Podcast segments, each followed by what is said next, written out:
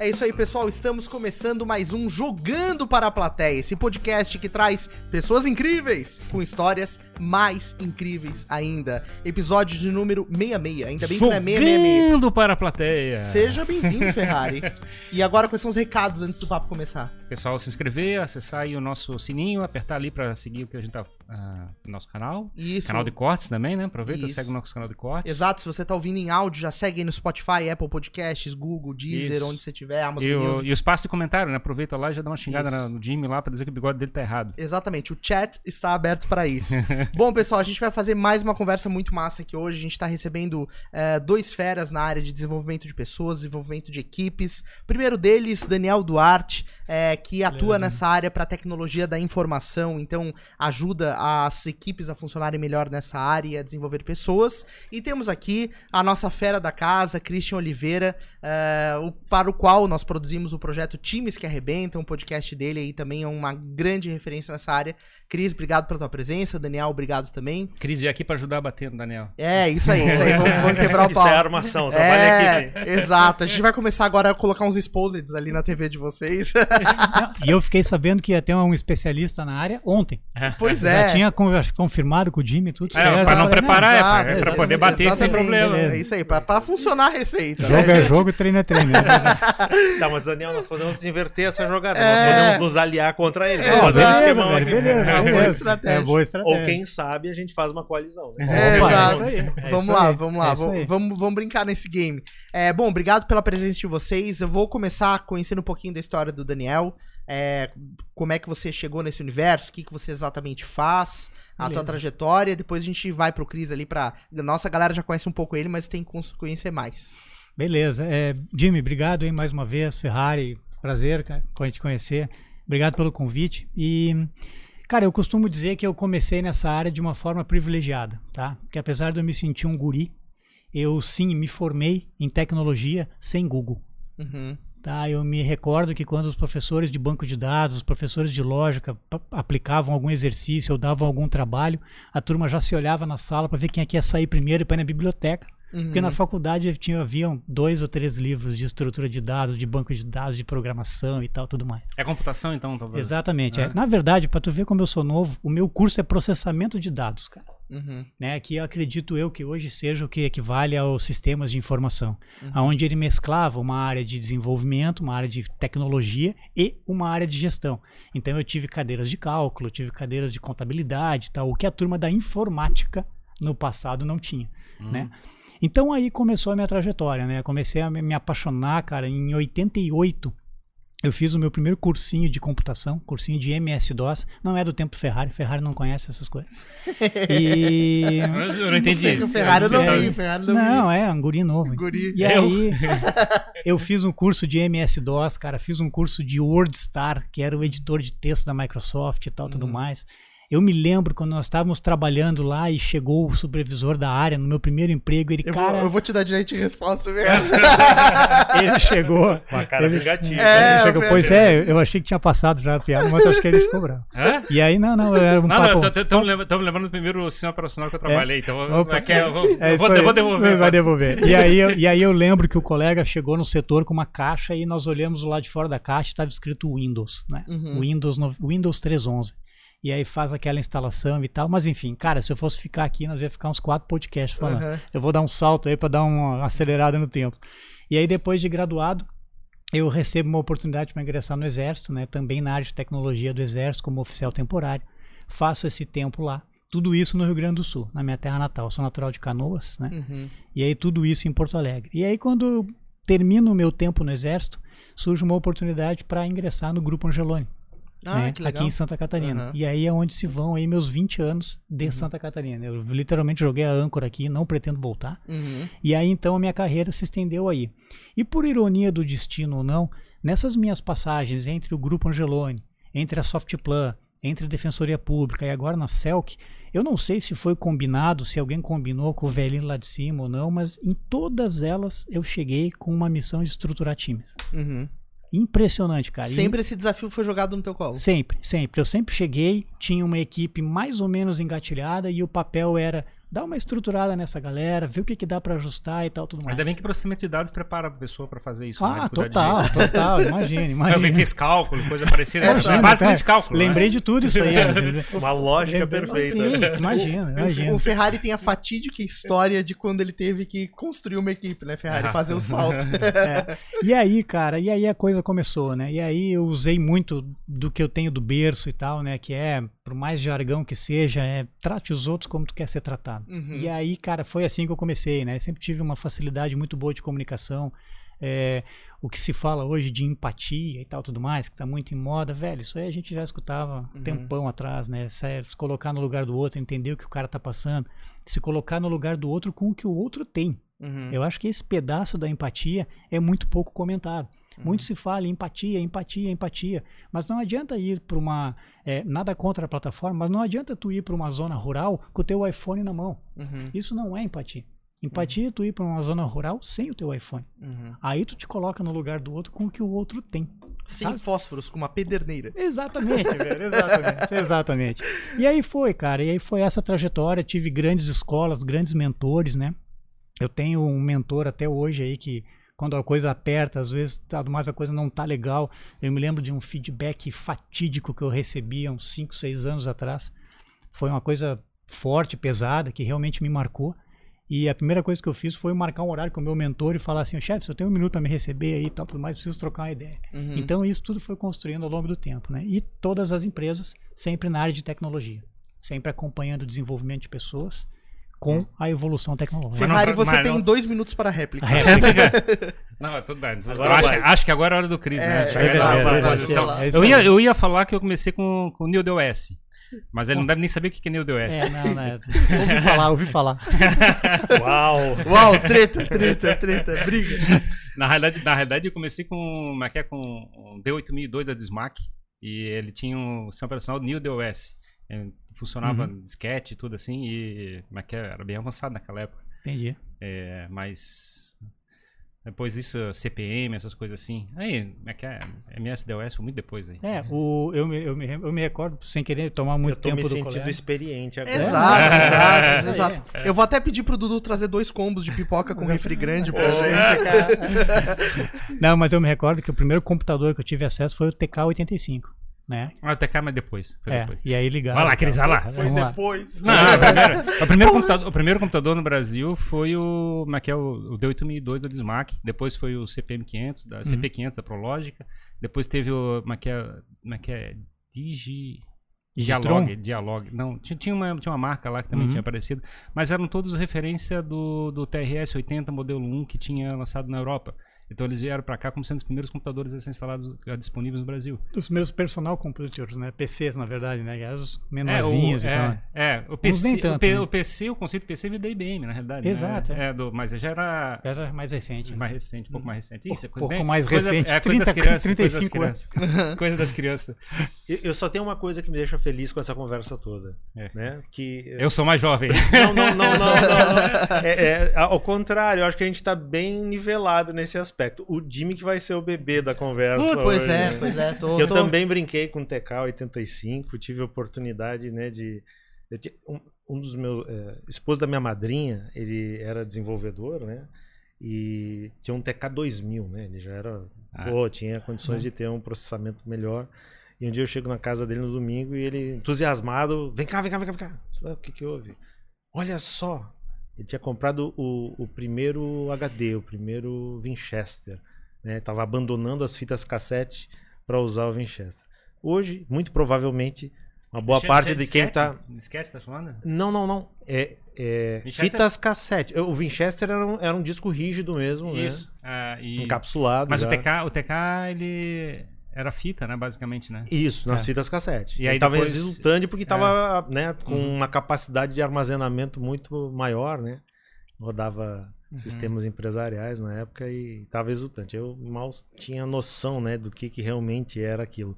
E eu imagino, posso estar enganado, tá? Mas muitos do- dos que nos estão ouvindo hoje não sabem o que é o Winchester. Talvez nos É. filmes de Bang Bang de anti- antigamente, né? A, Sim, sim, sim. a, a espingarda, né? Tinha Sistema 700, que eram os mini computadores na época, não eram microcomputadores. Aí as empresas tinham, né? Eram as empresas de processamento de dados, como estava falando ali, né? Uhum. Eles faziam alguns serviços contábeis, serviços de como é que é, mala direta, essas coisas assim naquela época. Eles usavam sistemas da, como é que é, com CPM, coisa parecida.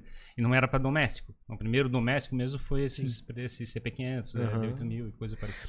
Mas o que me deixa feliz, né, Ferrari, que eu estava falando uh, no início do, do papo, né, dessa, dessa pontuação, é que as tecnologias elas são, elas têm um tempo limitado, elas vão Sim. desaparecer, né? O que a gente está falando aqui é muito mais a título de história.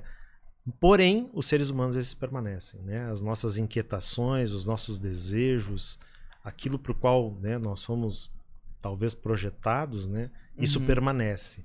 Então eu fico feliz que a conversa venha nesse sentido, né? Que Sim. as tecnologias continuarão se superando, mas nós, né, nós pessoas, continuaremos no centro, né, da Uhum. A gente troca o sistema operacional do computador, ele fica melhor. O ser humano não tem como fazer isso, né? Não, ele continua ruim, né? Tipo Não assim, tem. né? Uhum. esse, esse é o nosso desafio, né, Daniel? verdade, a nossa é proposta é justamente essa, é, é criar mecanismos que nos ajudem ou ajudem as pessoas a se melhorar. O, né, o hardware é sempre o mesmo. Mas, Cris, fala Não, da tua. o hardware vai piorando, porque nós não É, temos como trocar peça, muito raramente, né? Troca peça, né? Vai deteriorando. Ô, Cris, mas como é que é a tua história? Como é que tu chegou nesse ambiente aí de construir equipes? Pois então, é, eu tive a, a felicidade de começar minha carreira na indústria e comecei com gestão de pessoas.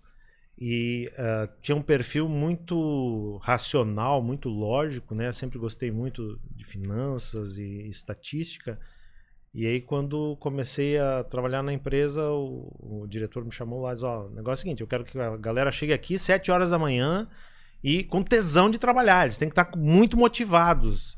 Imagina, era muito jovem, né? Disse, Deixa comigo, vou fazer. eu mal Ah, imaginava, né, o tamanho da Bobinho. encrenca que eu tava entrando. Mas aí esse foi a, a entrada justamente para E tava fazendo qual papel na empresa Entendi. antes? Na...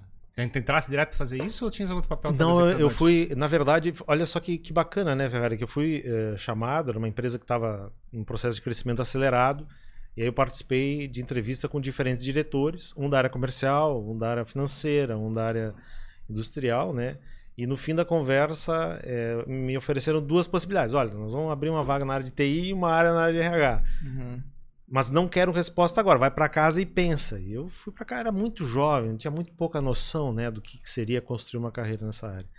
E lógico, né, escutei alguns amigos, algumas pessoas que confiava, e a decisão foi para a área de pessoas, né, para a área de recursos humanos, Uhum.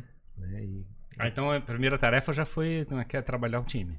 exatamente, exatamente, exatamente, fazer esse, lógico, né, crescer esse time, criar uma cultura de, de desempenho, foi um desafio bastante grande. E eu ah, brinquei, né, que não tinha ideia do tamanho do desafio. Talvez essa tenha sido é, a minha maior vantagem, né, porque não tinha preconceito e não tinha medo, né. É a coragem de buscar informação, de buscar metodologias, de é, entender o que as empresas que estavam à frente estavam fazendo aqui no Brasil lá fora, né. E aí traduzir isso Conseguisse arranjar um mentor? Men- Ele achou um mentor, mentor para ajudar na, como é é, pra se qualificar para o trabalho, vamos dizer assim, né? Sim, sim, lado. sim. Chegasse a achar um mentor para isso? Então, eu eu não tive um único mentor, tá? Eu tinha na empresa tinha uma pessoa que me orientava. E naquele período eu estava tava estudando, né? Tava fazendo faculdade. E aí o professor Fábio, Flávio Copelli, que continua ainda lá na UX, é um veterano, né? Foi uma das pessoas que me ajudou, né, a buscar informação e, e me aproximar, né, do que tinha de mais moderno naquela época, Uhum. né, de, de gestão de pessoas. Um momento de grande transformação, né? Estou falando no início da década de 90, é, o, o país estava num movimento de transformação muito grande. a- a- começou a internet logo depois, né? Pra- né, A popularização chegou logo depois. Falou do, do Windows 3.11, primeiro primeiro PC que nós recebemos com o Windows. Nossa, que coisa fantástica, né? Ah, 3.11 já tinha rede, cara. Isso. Muito depois. Era coaxial, mas tinha rede. Não, Pois mas tinha então. rede, o 3.0, mas que não tinha rede ainda, né? Tinha que botar o InSock, instalar, toda essa porralada. Olha aí. É, o... Veja, eu tô, veja eu tô bem. entregando a minha idade aqui. Veja bem, veja bem. Meu primeiro PC foi um 486, então já é mais É, moderno. Eu achei engraçado, porque na minha, na minha, caso, na minha história particular, eu sempre fui um cara técnico, né? Então, fiz engenharia, fiz um diabo lá, fiz Mac e eu, que o meu, meu sonho era ficar enfornado no computador e não falar com ninguém, né? Tipo assim, enfiar um fone de ouvido e ficar trabalhando sem parar, sem ver, sem ver gente. E essa é uma história que eu já contei, uma, o Jimmy já escutou. E eu, me- mas que é um meu gerente lá na época, eu tava na distro, chegou e falou pra mim assim, cara, preciso que tu cuide de duas pessoas aqui e ajude a coordenar esses, esses duas pessoas. Foi o pior ano da minha vida. Assim, eu nunca tinha. O trauma. Eu não queria, não, não tinha essa expectativa, né? E coisa assim, mas assumi a responsabilidade. E aí eu passei um ano batendo cabeça sem, sem parar, assim. Tipo, não quer nada do que eu fazia fazia sentido para que, que, que aquelas duas pessoas começassem a desempenhar no, no padrão que eu exigia como para mim, vamos dizer assim. Uhum. E esse era o desafio. Eu imagino o projeto que tu fizesse, né? É. O sistema aqui, entra Pessoa aqui, A faz tarefa lá. B, vezes pessoa C. E se, e se ela não fizer É isso, então faça isso. Se não, é isso. Exatamente, exatamente. É doido, é doido. É Criou um doido, algoritmo doido. próprio para Isso, é. alto desempenho. Pra gerenciar pessoas. Mas e aí, como é que foi dentro dessa tua trajetória, Daniel, de, de começar a, a, a entender o universo das pessoas e a desenvolver? Tu tem um ponto muito claro sobre isso, né? De, é, do porquê que as pessoas não desempenham ou porquê que elas não ficam tão quadradas. E que foi o desafio também que Ferrari enfrentou nessa história que ele contou. É, como é que tu enxerga isso, assim? Ter que pegar uma galera ali e fazer aquilo funcionar. É, é, fazer o pessoal se adequar ao ritmo, de repente, da empresa, ou se adequar ao trabalho que tem que ser executado. Como é que tu enfrenta isso? Qual foi a Entendi. tua primeira experiência fazendo isso? Cara, a primeira experiência nisso foi fazer com as pessoas já contratadas. Uhum. Aí tu pode pensar assim, pô, Daniel, mas a gente só pode fazer isso depois de contratar. Mas ao longo do tempo eu aprendi que, cara, isso começa na contratação, Uhum. no processo seletivo. Tá? E aí tem uma expressão que eu aprendi há cerca de uns 10 anos atrás e é algo que eu uso até hoje, que é o chamado xadrez de gente, Uhum. sabe? No que tu conhece no processo seletivo as pessoas, ali, cara, com a turma da psicologia, sempre acompanhado, que, que é uma outra skill, é uma outra habilidade, é uma área que eu sou apaixonado também, que é o conhecer o ser humano e tal. Tu consegue ter uma ideia se aquela pessoa vai performar ou não. Uhum. Porque ensinar a fazer, com todo respeito às demais tecnologias e às demais áreas, ensinar a fazer, tu ensina a qualquer um. Uhum. Agora, ensinar a ter postura, Uhum. a ter comprometimento, olha, cara, eu acho muito difícil. Uhum. Eu soft, acho- é o soft skills que o pessoal chama. Os soft skills, sabe? Tu pegar um cara e falar assim, ó, agora tu tem que começar a pesquisar, vai lá, pesquisa, pesquisa, vai, te dedica, te dedica. Uhum. Velho, é murro em ponte faca. Uhum. E isso tu vê lá atrás, no processo seletivo. Eu já não sou muito fã desse negócio, não. É, eu já, mas que eu já desisti de tentar acertar na contratação.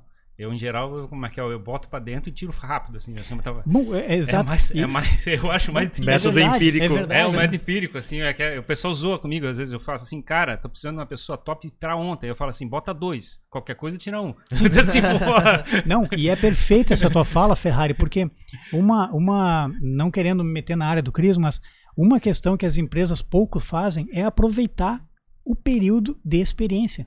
O nome já está aí, Uhum. período de experiência.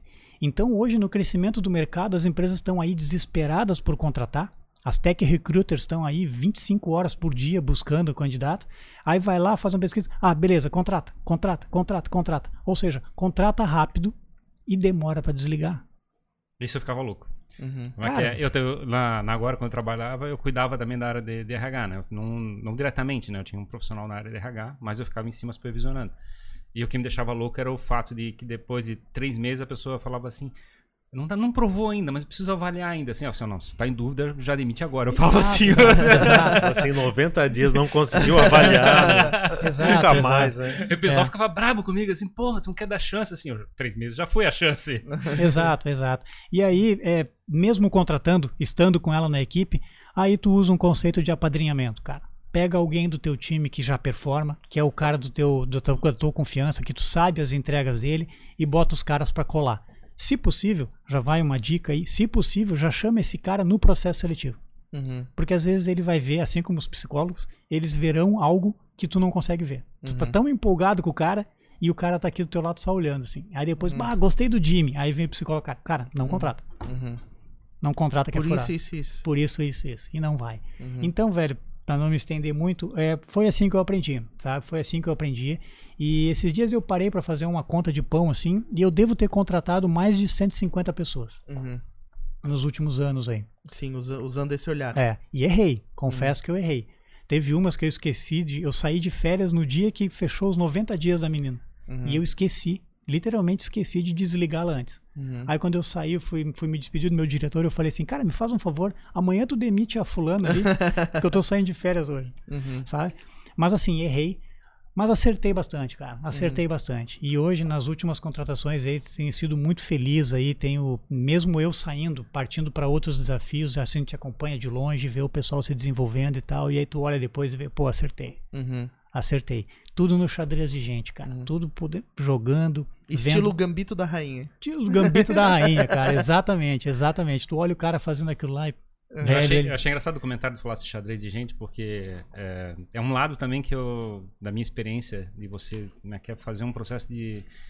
É uma expressão ruim de falar, mas assim, é, tu faz uma certa manipulação. Tu condiciona as pessoas no ambiente de trabalho para elas desempenharem e se qualificarem para fazer aquele trabalho. Sim, Então, mas você faz isso de forma deliberada e não falada. Você faz as pessoas e fabrica as condições para que a pessoa como é que é, faça aquele desempenho, atinja aquele, aquele, aquele objetivo. exatamente. É, as pessoas, quando, quando eu falo isso, as pessoas falam assim, cara, como tu é uma pessoa ma- que é manipuladora, você é maquiavélica, por que fazendo esse tipo de coisa? É mal. É, é, como eu sou mal, né, pra fazer esse tipo de coisa. E parece essa questão que tu falasse do xadrez, assim, no sentido de chegar e tentar, como é que é, mexer as peças pra deixar na condição. É. Cris, Cris vai falar mal de mim agora. Não, não, ao contrário, eu acho que é uma oportunidade incrível que vocês estão trazendo, porque, veja só, primeiro, é, o xadrez e o gambito, né, é, eu quero escrever sobre isso e Uhum.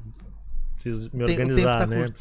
É, mas o, o gambito, o xadrez é um jogo individual, é um jogo de, de par a par, né? Eu contra outro, não tem jogo de equipe aí, Uhum. né?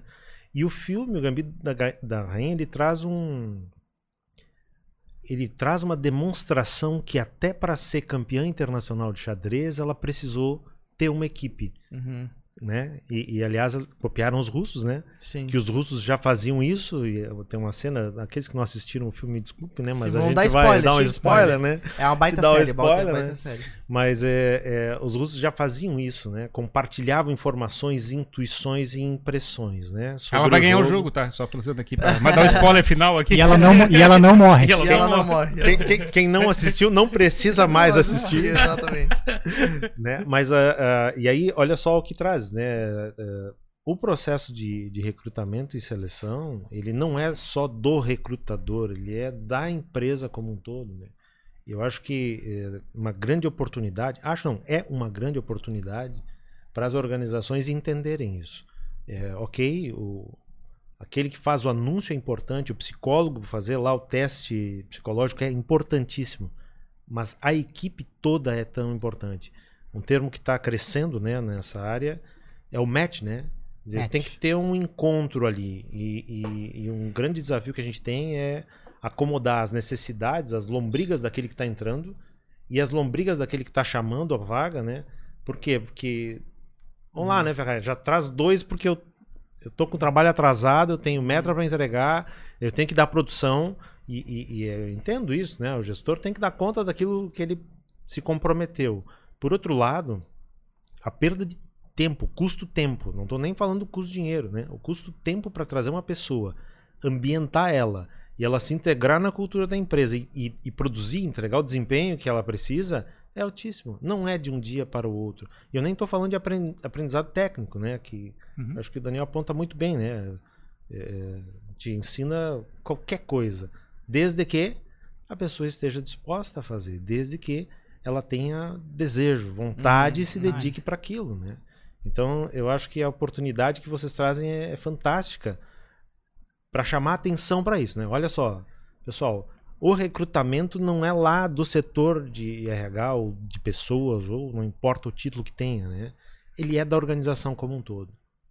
E se todos, o maior número possível, puder participar disso, melhor. E da mesma forma o onboarding, da mesma forma, né, os processos de, de introdução e, e- e- de apoio, né? Lógico, é legal ter um mentor, sim, Mas a equipe toda tem que estar comprometida com isso, né? E tem N, já, tem, já temos casos aí que dá para Na área, TI, nesse na área. TI é difícil pra caramba, porque normalmente mas que você tem um time organizado, ele já tá em velocidade cruzeiro, assim, né? Tá todo mundo rodando, assim. Se tu botar um cara no lado, ele vai literalmente atrapalhar o projeto, assim. É, não sei se já- é o inferno esse tipo de coisa. E aí tu tem que chegar e quer botar a pessoa, e se tu botar duas pessoas, a pessoa já vai bater em ti, assim, chegar e tem que ser uma pessoa por vez e não sei o quê, e tentar trazer a pessoa para entrar no jogo junto. O pessoal não ajuda, né, no sentido de chegar assim, cara, mas tu não pode me atrasar, eu preciso re- realizar. E assim, eu acho que a parte de TI talvez seja um dos mais, os mais difíceis de você chegar e mexer no time para crescer. Sim. Eu não sei sim. se tu passasse essa, essa experiência. Não, passei e eu até ia fazer uma analogia, me perdoem se ela for um pouco chula, mas segundo as, as estratégias de guerrilha hoje em dia, tu abater um inimigo não é mais jogo. Uhum. Porque se tu abate um inimigo, tu perde um. Se tu deixar ele ferido, tu perde três, porque tem que ter dois pra carregar. e essa analogia é o que tu faz, tu falas. Tu tem ali dois time, dois técnicos performando, tá? Dois arquitetos, software, tal, tal, tal. Aí tu chega assim, gente, bom dia, bom dia, bom dia. Esse aqui é o João, esse aqui é a Maria, eles vão trabalhar com vocês. Agora tu cuida dele, tu cuida dele. Uhum. Se tu tiver um indicador de performance, avalia. Uhum. Avalia o indicador de performance e o indicador de satisfação dos dois. Cara, os caras vão pirar. Os caras Vão ficar pirar. super indignados, né, Nossa, Daniel? nossa, nossa. Cris, abater ou ferir o inimigo? nossa. Polêmica. Tem alguma Polêmica. faixa aí? Fazer um Polêmica. corte polêmica. Pô. Abate ou fere, Cris? É, o meu, o meu, o meu sonho é, e, e- e- e o discurso ele é, tá, tá muito adequado, né? É que a gente encontre é, outras metáforas, né? Nós temos um desafio na gestão de encontrar outras metáforas. Nós somos educados nesse mundo de a administração nasceu aonde? Nasceu na, na caserna, nasceu com os militares, com a igreja e já passaram né, séculos e a gente continua replicando isso. Porém, eh, nós estamos mais nesses tempos, né? Nós estamos num tempo de colaboração, de conexão em rede, né? E, e daqui a pouco a gente pode buscar um outro discurso aí, outras palavras, né? É outra metáfora que o pessoal costuma usar é de time, né? De time de, Sim, time de futebol. O esporte, o esporte, é muito forte perfeito, também. perfeito. Esporte É. coletivo em particular, né? Isso. Porém, o esporte tem algumas limitações, né? Porque e eu acho que o que o o que o, o exemplo, né, que o Daniel quer trazer é isso, né, que é para acabar com a competição, né? Eu acho que a tua fala ela é, é muito clara nesse sentido. E eu tô só tentando trazer um Perfeito, outro lado, né, Dentro, que dentro de uma organização, que não é, É. que não apenas a gente deve se preocupar com isso, que não é eliminar o outro porque vai envolver três para carregar, né? Não é feri-lo porque vai carregar, mas que a gente encontre um discurso também, uma narrativa e aqui a gente está na casa das narrativas, né? Que é o- os criadores de podcast e é, é até um assunto que eles podem nos ajudar, né? Sim, a encontrar né, novas metáforas para essa ressignificação. Quer dizer, mesmo no esporte, eu tenho, tenho equipes competindo. E, e numa organização eu tenho equipes andando lado a lado, né? Eu não tenho como. Ah, o, o comercial e o suporte Uhum. e, e- e desenvolvimento, quer dizer, cada um tem as suas metas, em algum momento vão ter trade-offs, né? Vai ter algumas, alguns atritos ali. Mas no fim do dia, todos têm que andar alinhados, né? Ah, a entendo empresa é uma só. É, eu entendo que a empresa é que nem um casamento também, né? Tipo, o pessoal fala que o casamento é que nem um submarino. Assim, tipo, não- é feito pra, é feito pra afundar, assim. Mas a gente faz o diabo Ele até boia. Porque acontece exatamente isso, né? Essa, mas que a- mas que as coisas, as comunicações entre departamentos e coisas parecidas, e os atritos, mas que as cobranças que, que, que são feitas de um lado pro outro, a falha da comunicação. É, tipo, você falou bem assim a questão área de desenvolvimento e suporte fecha o pau o tempo todo. A área comercial faz uma venda quadrada e o desenvolvimento tem que chegar e fazer uma entrega impossível. Vende o que não É, tem. É, que é fazer a venda impossível. É, quer dizer, uma, é uma organização ela parece que não está rodando junto, né? Cada um rema para uma direção, não é que é no mesmo barco, vamos dizer assim. E aí é um desafio você chegar e. Porque, porque tem, tem dois enfoques, né? Tem um enfoque, digamos, de time, né? De squad ou de grupo, ou coisa parecida. E tem o enfoque da mas que é multi-squad, né? As equipes separadas estão tentando se organizar para construir uma coisa maior.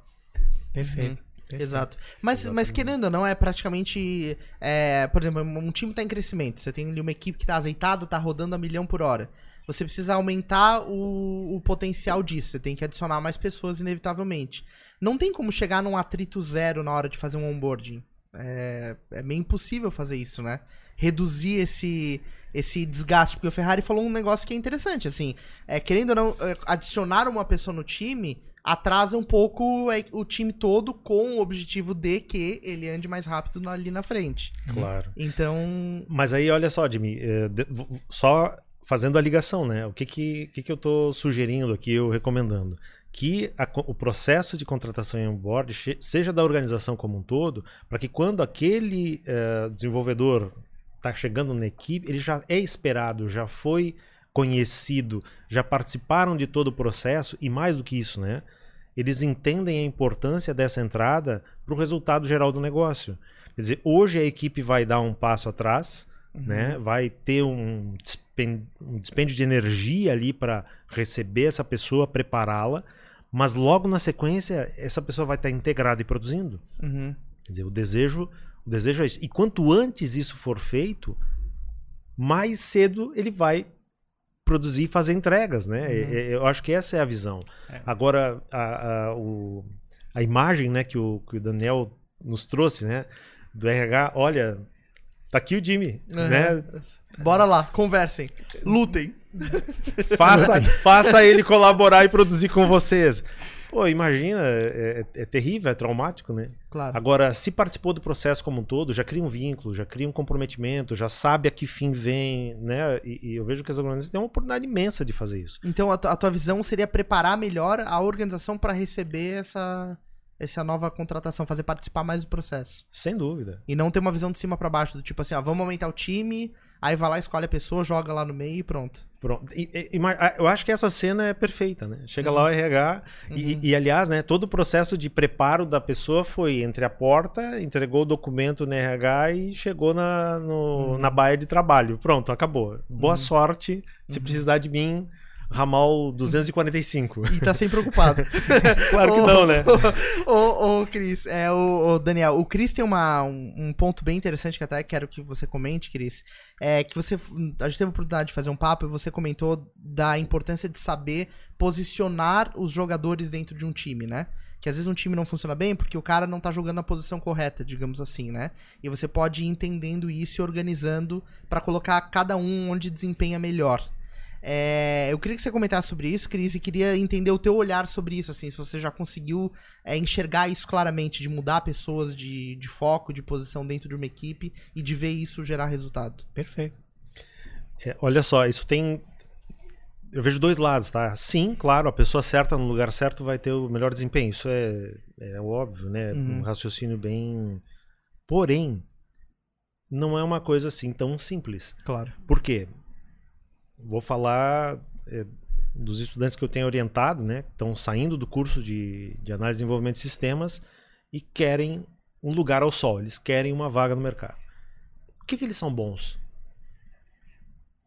Se nós tivermos sucesso, eles são bons em aprender, Uhum. né? Agora, profissionalmente, eles vão precisar de uma oportunidade para mostrar, para testar, para experimentar naquilo que, que eles são bons. Então, esse é um, é um lado que eu vejo. Existe um. É meio um paradoxo, né? Porque as empresas querem um, um desenvolvedor júnior com experiência, né? Uhum. Que é uma coisa que não existe, né? Uhum. Então, é, também requer um investimento. Essa que é a, é a- é a- é a minha percepção, né? Qualquer coisa que você for fazer em equipe requer um investimento. Qualquer coisa e, e da mesma forma em, em hardware, né? Qualquer investimento em hardware Uhum. vai ter uma grana e um período de aprendizado. E com as pessoas não é diferente. Então tem que ter essa testagem. E uma outra coisa que eu vejo, é, muitas vezes o desenvolvedor está numa desenvolvedor ou qualquer profissional, né? Ele está numa posição e daqui a pouco ele tem é, habilidades a serem exploradas que daqui a pouco estão latentes, está ali escondidinho. É meu Como caso, é que- o gerente lá que chegou e me botou pra cuidar de duas pessoas. Uhum. Eu falei assim, nem a pau, né?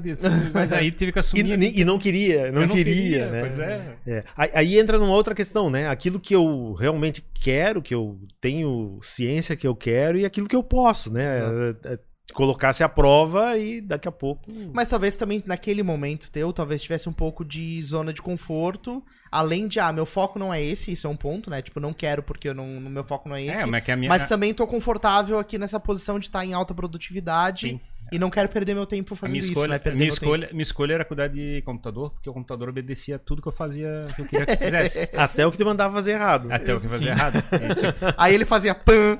ah, É. E gente, não, gente, não funciona assim. Gente, não maqueta, literalmente tu não pede, maqueta conduz. É muito diferente o processo. Uhum. E maquete, eu levei um ano e pouco para maquete começar a entender e mais um ano para aprender a fazer. Depois de uns dois, dois anos, três anos, eu comecei a gostar de fazer isso. Aí foi, aí foi um troço engraçado. Tipo assim, porra, que legal, isso aqui é muito bacana. Chegar e quer conduzir, fabricar umas condições para crescer a pessoa e tudo. Uhum. E aí hoje eu tenho uma outra interpretação sobre o ponto de vista. Eu entendo uma organização como se fosse uma máquina, né? Que você é uma máquina de seres humanos, na realidade, onde você chega e potencializa ela, tentando botar as pessoas e fazer, fazer aquilo virar um organismo que pode transformar o mundo, né? Você usa aquilo para fazer aquilo. Então, na realidade, né, que toda vez que você bota uma pessoa, você está tentando crescer o ativo, que é aquela máquina humana que você está criando. E, e na e, ponta dela sai é. caldo de cana. e, e eu tô assim, eu Eu literalmente imaginei outra metáfora, mas a da cana é boa. eu literalmente não me importo com a entrega instantânea. Pra mim, assim, é totalmente irrelevante, porque como é que é, mesmo que eu não produza nada naquele instante, aquele ativo, se eu, se eu sei que aquilo tem valor, como é que é, eu sei que ela vai produzir em algum momento, entendeu? Eu tenho um outro enfoque É a, assim. a única, a única eh, não sei, um ponto que eu acho que vale a pena pensar, Ferrari. Ajuste de narrativa. É, não, não é, um- não é um ajuste de narra- narrativa, mas é, eu acho que é uma reflexão que cabe muito. Nós estamos vivendo um momento de olhar para as organizações não mais como máquinas e sim como um organismo vivo. Porque, ah, primeiro, o elemento fundamental que é o ser humano, ele não responde como máquina. Ele, Uhum. não, ele não é programável. Ok, você pode é, coagir, você pode influenciar, você pode educar. Pode o quê? é, isso, é isso aí. Isso foi a Alexa? Foi, foi a assistente pessoal do Ferrari. É, foi a, É. Pode o quê? É, e os sistemas vivos eles, ele, ele, ele se desenvolvem de uma maneira diferente. Né? A gente tem um, um- um comportamento diferente para que as coisas se desenvolvam. Então eu acho que essa é uma grande virada de chave, tá? É uma grande oportunidade aí para que sim, as pessoas estão mais para células do que para equipamentos ou recursos como a gente trata, né? Quer dizer, não, não é hardware. É, o ponto é Sim. que a gente não consegue fabricar a organização como sendo um processo evolutivo, né? Então a gente tem que de- deliberadamente construir as, as, as estruturas da organização e coisa parecida com base nos reflexos, com as experiências que a gente tem em outras empresas, coisa parecida. Então tem que ter um departamento de RH, tem que ter um departamento de desenvolvimento, tem uma equipe de suporte, coisa parecida. São algumas, são algumas características que são desenhadas de forma deliberada, de cima para baixo, onde você estrutura as, as organizações. É, é difícil você esperar que a organização faça isso de forma de- sozinha, entendeu? De chegando e fazer isso. É, mas, mas Ferrari aí, desculpa, eu tenho que te contrariar porque Não, por, por favor, me eu contraria. preciso te contrariar Escute. porque veja só, é, Dois minutos para refutar. Pô, cro- cronometra aí. Alexa, vou falar dois minutos. Então, olha só. é, Não, Alexa, fica quieta. Não, fala, não abre a boca quieta. Cala a boca, Alexa. Ó, nem Alex obedece Ferrari. é, Ele puxou a Alexa pro, pro papo É. aqui, É, pô. pois é. Na verdade, por muito tempo nós encaramos as organizações dessa forma, né? Como planejadas linearmente e mecanicamente. Mas na prática não é isso, né, Ferrari? Pensa na concepção de um produto. Pensa na construção de um posicionamento de mercado. Nada disso é linear. Tudo vai seguir uma lógica de experimentação, né? E- testes, aprendizado. o- o- uma organização é um ser que aprende o tempo todo. Vamos criar um negócio juntos? Sim. Legal. Vamos atender a necessidade de quem? Ah, ó, a pessoa precisa de água. Então vamos testar se as pessoas querem água, se a nossa água serve. Isso é um aprendizado, né? E, e em relação às pessoas, mais ainda. Vamos colocar a pessoa no local certo dentro da equipe? Sim. Como é que eu vou saber isso?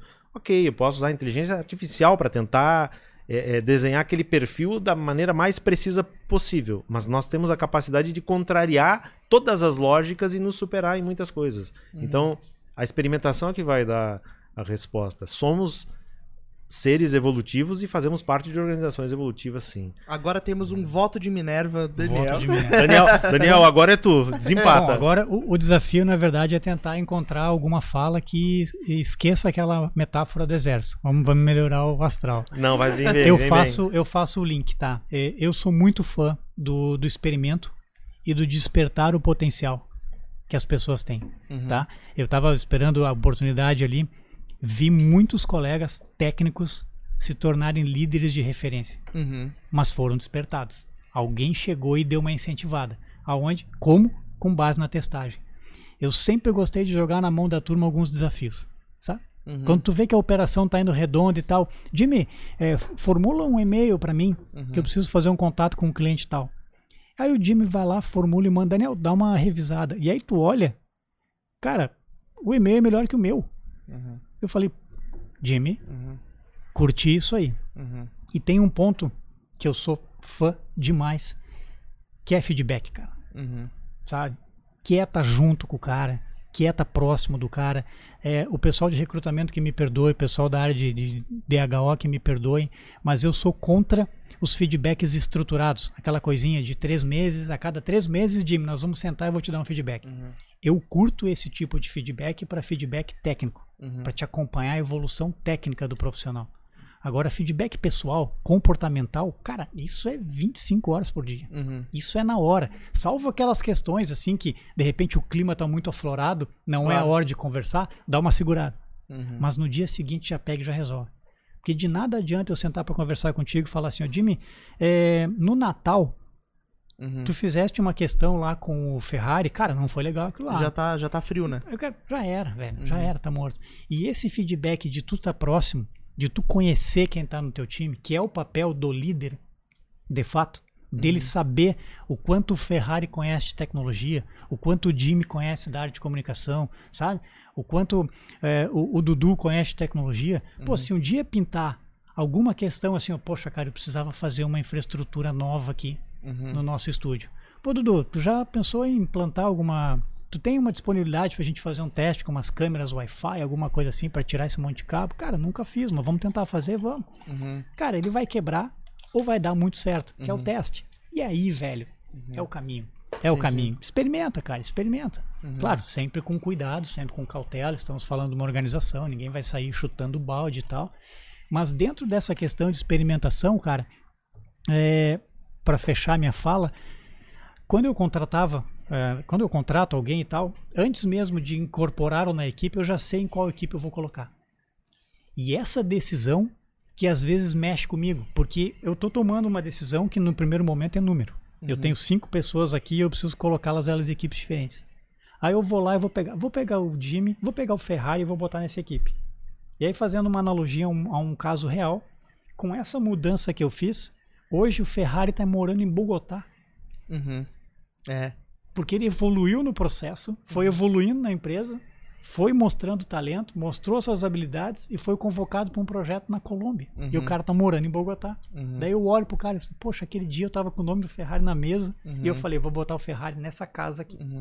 Tu H- contribuiu pra essa transformação. Cara, sabe? E na hora não era isso que eu tava pensando. Na hora eu Claro. tava pensando em entender a necessidade da empresa. Preciso melhorar essa equipe, preciso botar mais gente aqui e tal, tudo mais. Pois é, mas eu, no caso é uma, uma- como é que é? você tem uma visão, né? Você tem uma Sim. visão de como é que é aquela, aquele, aquele organismo, para não chamar de máquina, aquele organismo humano, Obrigado, Ferrari. aquele organismo humano poderia evoluir, né? Exato, então você exato, chega exato. e mexe, aquela célula lá, mas tem potencial para se desenvolver naquele espaço. E a Sim, gente tá contando exatamente. que ela vai crescer. exatamente, exatamente. E graças a essa proximidade, esse acompanhamento, que eu não esqueci da pergunta do Jimmy. Já tive casos onde o cara não estava performando fazendo aquilo, Uhum. e eu peguei e falei assim, ó, velho, esse teu papel de dev não tá legal. Só que como tu conhece o cliente, quem sabe tu vai fazer uma área de teste e vai Uhum. fazer um roteiro de teste, porque tu conhece o dia a dia do cliente. Entendi. Cara, em coisa de 30 dias, o cara virou o melhor QA da Uhum. equipe. Uhum. E ele sabia mais que os testers que estavam lá há dois, três anos. Sim, sim. Porque tinha a experiência do, do dia a dia, do. Xadrez, mas eu só É. consegui isso porque eu tava Uhum. perto do cara. Mas é uma experiência difícil de executar essa, de chegar Sim. e mexer, Sim. mexer na peça. Sim. Porque na realidade uma pessoa, quando ela não está desempenhando e as pessoas começam a perceber que, mas que a pessoa não está entregando valor, ela já está derrotada. Então, na realidade, tu estás numa situação bem difícil de tentar fazer a pessoa dar a volta. E muitas vezes ela já nem acredita nela mesma dentro do processo. Sim. É muito difícil você chegar e mexer aquela peça e tentar recuperar ela. É, se tu demora pra fazer isso aí, tu tem dois desafios. Tu tem que trabalhar aquele outro pra, na área nova e tu tem que trabalhar a tua turma que trabalhava com ele pra falar, galera, todo mundo tem o direito de evoluir. Todo mundo erra, todo mundo melhora e tal. Mas às vezes é difícil, cara. Às vezes o- a melhor saída é o mercado. Uhum. mercado. É, é dar o kit mercado pro cara e Uhum. sucesso pra ele. Sim. Uhum. Porque na realidade, né, que é, deixaram, digamos assim, a equipe que teoricamente estava naquela pessoa, como é que é, não cuidou bem dela, como é que é, deixou ela pessoa ficar derrotada por muito tempo, Sim. a ponto dela já não ter mais é, Desmoralizada. expectativa, Exato, é, expectativa exato, de, exato. de- de recuperar o jogo. né? Acontece, infelizmente É acontece. E isso é, uma, isso é uma coisa do, é que é, do líder, né, teoricamente, daquele time, que deveria saber, digamos assim, aquele ativo que está tendo ali, aquela pessoa ali que está fazendo o teu organismo é, humano ali chegar e fazer aquele organismo crescer, ele se mente, ah, não está servindo, vou deixar no canto. Isso é a pior coisa do mundo, né? Exato, exato. Eu não sei dizer agora se, se esse processo ele se mantém, mas eu vi alguns cases aonde numa das etapas finais do processo seletivo, mesmo antes de pandemia, o pessoal fazia uma call com a equipe que ele ia trabalhar com o candidato. Uhum. Não sei se, se isso ainda está tá forte em algumas empresas. Mas era uma cal no padrão daquele. Aqueles vídeos do Jim Follow, que os caras tocavam uhum. instrumento, que uhum. a câmera ficava com um ângulo fechado e tinha 50 pessoas aparecendo a ideia, é botar um processo, teoricamente, para dar essa defesa. Da... Isso, exatamente. É. E aí botava o cara do outro lado e o cara, ah, parei, quando eu abri a câmera, tinha oito pessoas do outro lado, assim, olhando para ele. Eu, assim, eu, sou, eu, sou, eu sou uma maquiavélica, eu jogo, eu jogo mais pesado, eu, assim, eu jogava mais pesado. Ferrari é mal. É, eu sou é. mal. Quando eu vejo a pessoa, de repente, que é mal encaixada dentro do processo, eu chego assim, ele tá desempenhando, ele tá meia boca, não sei o que, então demite ele. Aí, aí ele começa a defender. Tipo assim, uhum. aquele líder diz assim: não, eu consigo fazer isso, não sei o que. Então faz. Tipo assim, tu, jo tu, joga assim como sendo malzinho, né? Vamos dizer assim, uhum. para induzir a pessoa a assumir a, a responsabilidade daquele papel que ele tem de fazer aquele time crescer. Exato. Mas aí, Ferrari, olha só, tu estás falando que isso é uma, é uma maldade. Eu acho que é a maior bondade que um líder pode fazer, é deixar claro os objetivos e questionar a respeito das entregas. Uhum. E é incrível, é, tem muita gente que está vai nos ouvir agora, está trabalhando numa empresa e não sabe para onde está indo. Talvez saiba a tarefa, sabe o, né, a, a miudez ali do dia a dia, né, aquele cronograma de entregas. Agora tem um objetivo maior e aí não se sabe, não sabe qual é a meta, qual é a visão, qual é que é, né, para onde é que estamos caminhando, o que, que estamos construindo aqui, né? Eu gosto muito da musiquinha, né? Uhum. É, o que está fazendo aí, né? Colocando uhum. um tijolo em cima do outro, né? Não, pode estar tá construindo Notre Dame, pode estar tá construindo uma sim. catedral. E as organizações são assim também. A gente tem objetivos, tem pretensões, tem que isso mexe com as nossas lombrigas, né, Daniel? Exatamente. A gente provoca as pessoas para que elas saiam da, da zona de conforto. Os líderes, no caso particular, né? Sim. E, e às Porque vezes. Muitas vezes o líder ele chega assim, não, eu sou o bambambam bam, bam aqui, eu mando esse negócio, é meu, é meu espaço e eu quero e pronto. Mete, né? Tipo assim. Esse, é. esse caminho, ele não é uma responsabilidade mútua da empresa e, do, e da pessoa que está desempenhando? Porque também é, é claro que a empresa ela precisa deixar claro quais são os objetivos dela, para onde ela está indo, o que ela está fazendo. Mas às vezes também tem outro olhar da pessoa que tá ali deixando a coisa acontecer, né? Tipo, deixa a vida me levar. Não vai atrás de assim, não, cara, eu vou ajudar a dizer para onde a gente tá indo. É... Então, olha só, Jimmy, é, nós somos seres que buscam acomodação, né? Uhum. Qualquer criatura nesse planeta vai buscar o quê? Acomodação com o ambiente. Se uhum. você tiver os recursos necessários ao teu redor, você vai dormir. Vai não concordo. Praia, Vou vai. brigar contigo nisso agora. Vamos lá, me diga por quê então. Por que, que não concorda? Como seres biológicos e psicológicos, nós tendemos ao quê? Tu não queria gerenciar duas pessoas lá atrás, Ferrari. É, eu sei disso, mas em geral as pessoas buscam algo maior. É construir alguma coisa ah, e fazer uma transformação no mundo. E assim, o, o importante no caso é, é fazer a pessoa entender que ela pode fazer, executar esse papel dentro da organização. Que é isso que é a droga do negócio. Que ele chega assim, eu tô, não, na empresa eu só tô aqui para obedecer a ordem. Que é Alinhar um objetivos, né? É, que, eu acho que o desafio é essa aí da, da, organização, é chegar e dizer assim, como é, que eu, como é que o meu projeto de vida se encaixa no projeto de vida da organização? Que eu acho que aí quando você faz essa virada, você começa a entender assim, cara, o que, que eu preciso fazer aqui dentro para a coisa acontecer? Fantástico. Hum. Esse seria a situação perfeita. A pessoa já tem um projeto de vida.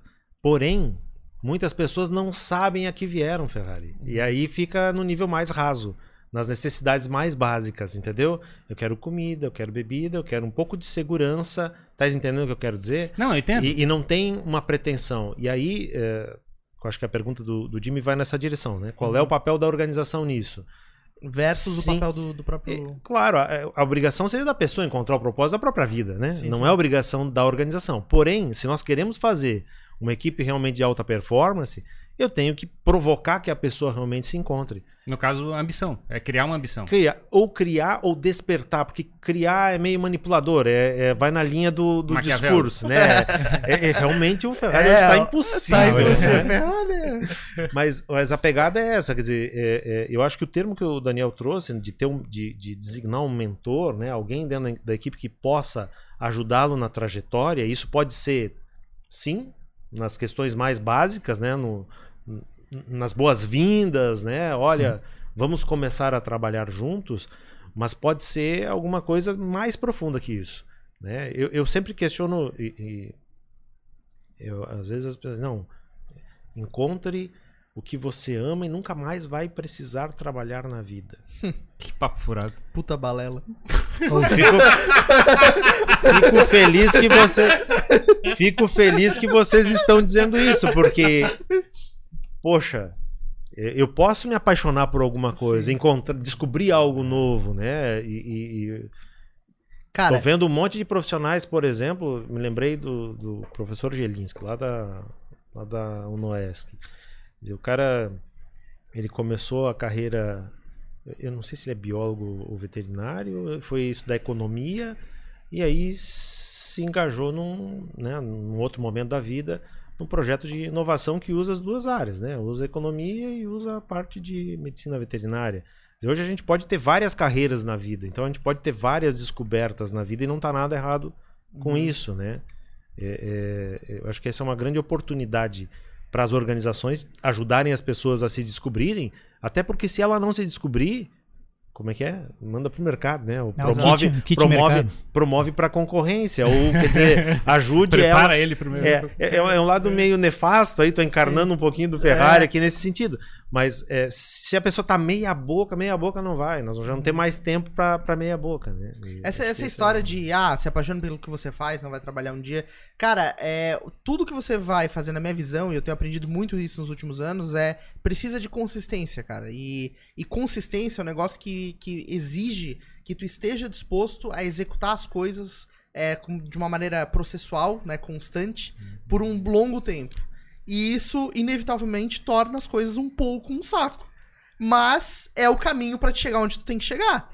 E tu pode estar fazendo em rela- isso em relação a uma coisa que tu ama fazer. Exato. Mas tu vai ter coisas que tu vai ter que executar repetidamente pra conseguir chegar no resultado. 99% é transpiração. Exatamente. né? E aí, por isso que essa frase cai, entendeu? Porque tu não vai ficar a tua vida inteira inspirado, é, olhando pra aquilo que tu tá fazendo. Ai, como eu amo fazer podcast. É, exato, entendeu? Tem coisas que tu tem que executar e tem que ser feitas pra o que o todo, pra o que aquilo que tu ama, aquela utopia, se torne realidade, né? Seja executado. Exato, isso, isso fica muito claro nas primeiras páginas do Outliers, né? Uhum. Quando fala lá do- dos Beatles, ninguém sabe que os caras faziam oito shows por noite, Pois é.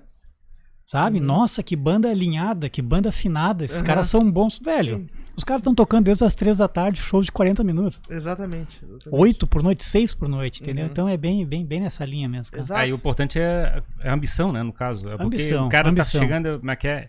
Ninguém mas quer, passa 10 mil horas se treinando alguma coisa, se não, Não. mas quer, se não tá com uma, uma, uma, uma- mas quer tentando satisfazer uma necessidade interna de construir Claro. alguma coisa. Exato, exato. Existe, por mais que é, exista a paixão no que o cara faz, ele tem um desejo dele que ele quer atingir. Pode Uhum. não ser material, às vezes é, Uhum. ou na maioria das vezes é, né? O, a frase que o, que, o, que o Chris colocou é verdade, cara. O ser humano se acomoda muito fácil com a abundância de Uhum. recursos. É Sim. muito fácil, é muito fácil. E aí tu entra num ambiente de trabalho, tu ganha um kit de boas-vindas com camisetinha, com caneta, com caneta, com caderno, Notebook e tal. novo. É, mas notebook é- novo e tal, mas- vamos lá, post, post, post no Instagram, boas-vindas, Uhum. muito feliz, tarará, gratidão, tarará. Mas aqui, na realidade, a, Tem mas que é uma o hora que cansa, cara, modelo, claro. o modelo mas que é da organização, que foi copiado do modelo mas que é militar, ele fabrica essa, essa, essa ilusão mas que é de você é, desempenha, é, cresce, ganha um cargo e coisa. E isso é, que deveria ser a tua ambição. Você entra com aquele, com aquele mindset, com aquele negócio Sim. é, construído. Esse é o ativo, esse é o valor que tu estás construindo na organização, é isso que tu vais construir na tua vida fazer, trabalhando lá dentro. Aí a primeira leitura o cara já faz assim, não, mas eu provavelmente vou daqui a uns 5 anos, talvez eu trabalhe em outro lugar, não sei o que, então isso não encaixa. Então, teoricamente, o que eu tô fazendo aqui? Eu vou trabalhar aqui só pelo salário. Entendeu? Aí as coisas não se ligam. Aí a pessoa fica perdida, tipo assim, como é que é, meu propósito não encaixa com o da empresa, não sei o que, e como é que é, eu vou chegar e satisfazer minhas necessidades imediatas. Vou comprar um carro, eu vou não sei o que, eu vou no restaurante, vou encher a Vou cara sexta-feira e não sei o que, fazer o happy hour. Aí você não tá ligando mais como é que é o teu propósito de vida com o teu propósito da- dentro da organização. Tá- Perfeito, perfeito. E, e- olha só como o que tu estás trazendo, Ferrari, ele tem um outro lado da, da, da, da história, né?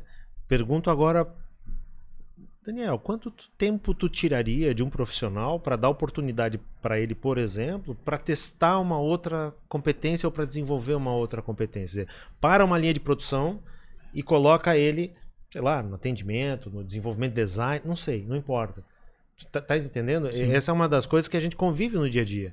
Então, o, o- o modelo é desafiador. Resolver essa equação, tá, Ferrari? Equalizar, né? a- as pretensões, os desejos da pessoa e da organização tem que ser uma via de mão dupla. Eu me comprometo com a pessoa e ela se compromete comigo. Não dá para ser de um lado só.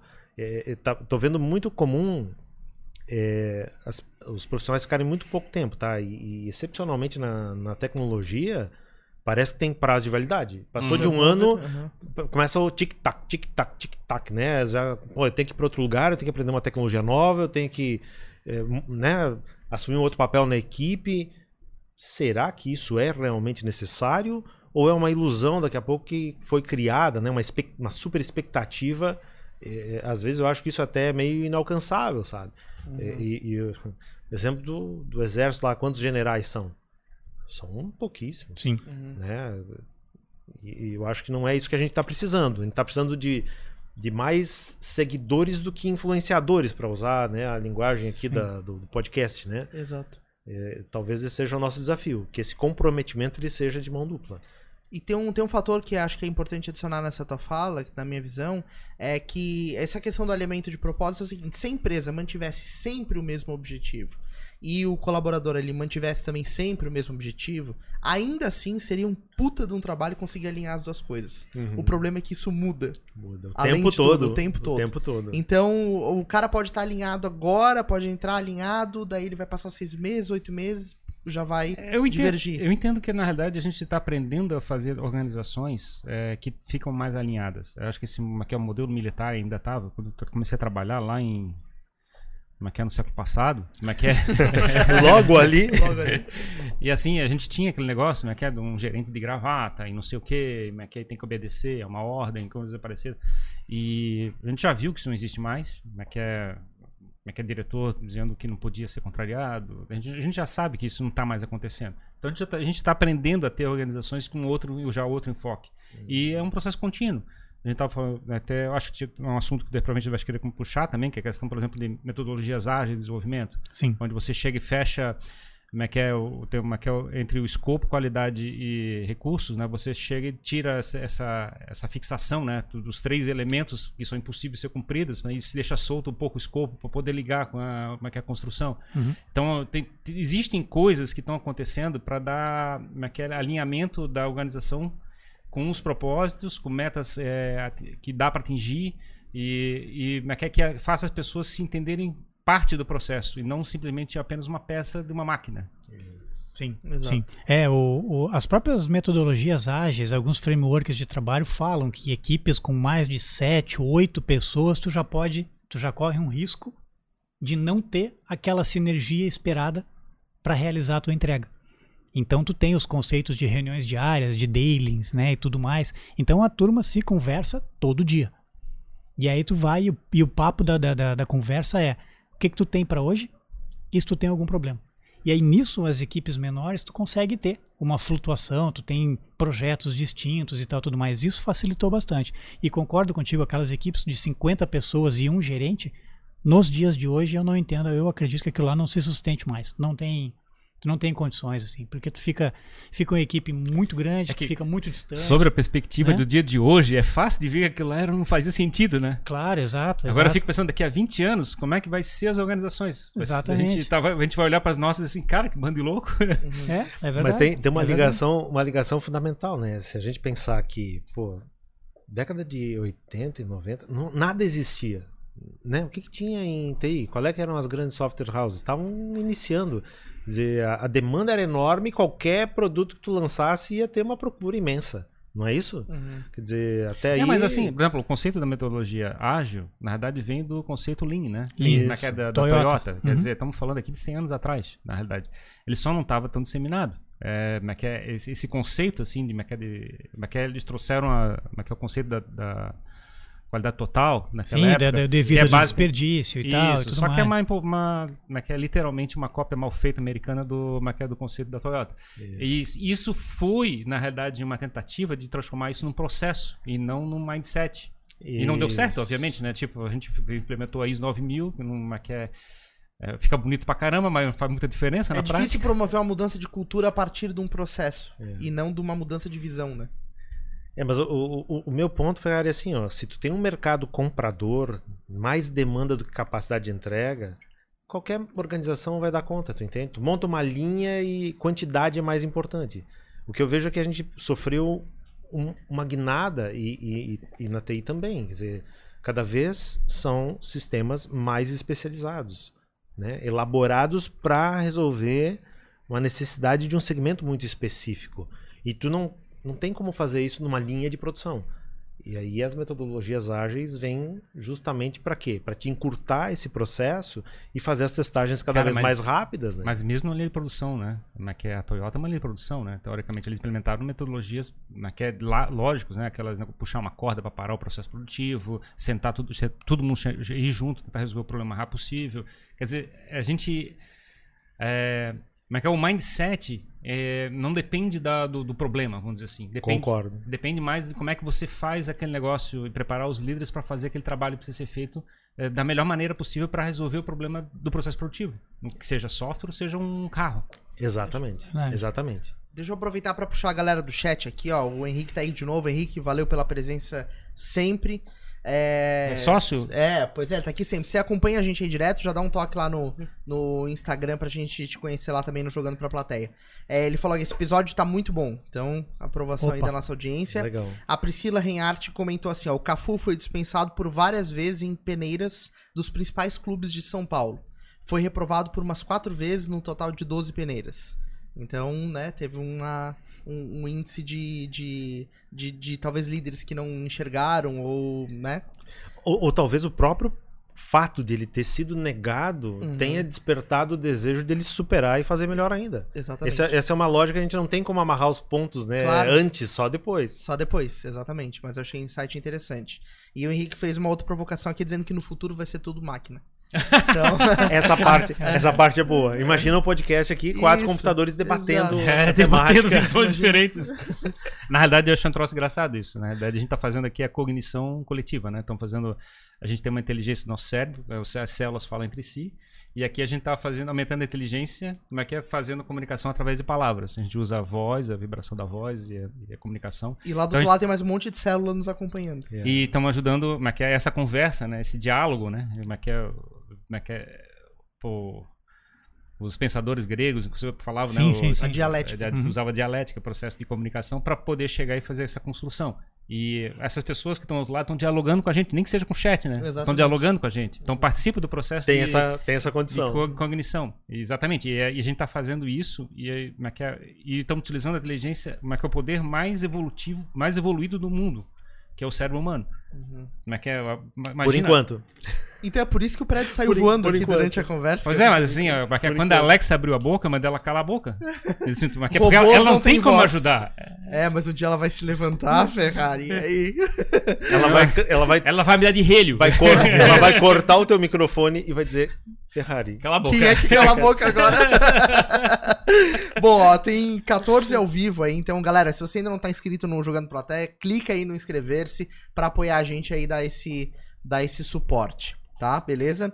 Bom, Daniel, agora eu queria trazer um pouquinho a, a ótica de vocês aí do que, que vai acontecer daqui pra frente, pra onde as coisas estão indo, né? O, Cris trouxe um pouquinho disso, dessa mudança da organização, de organismo vivo.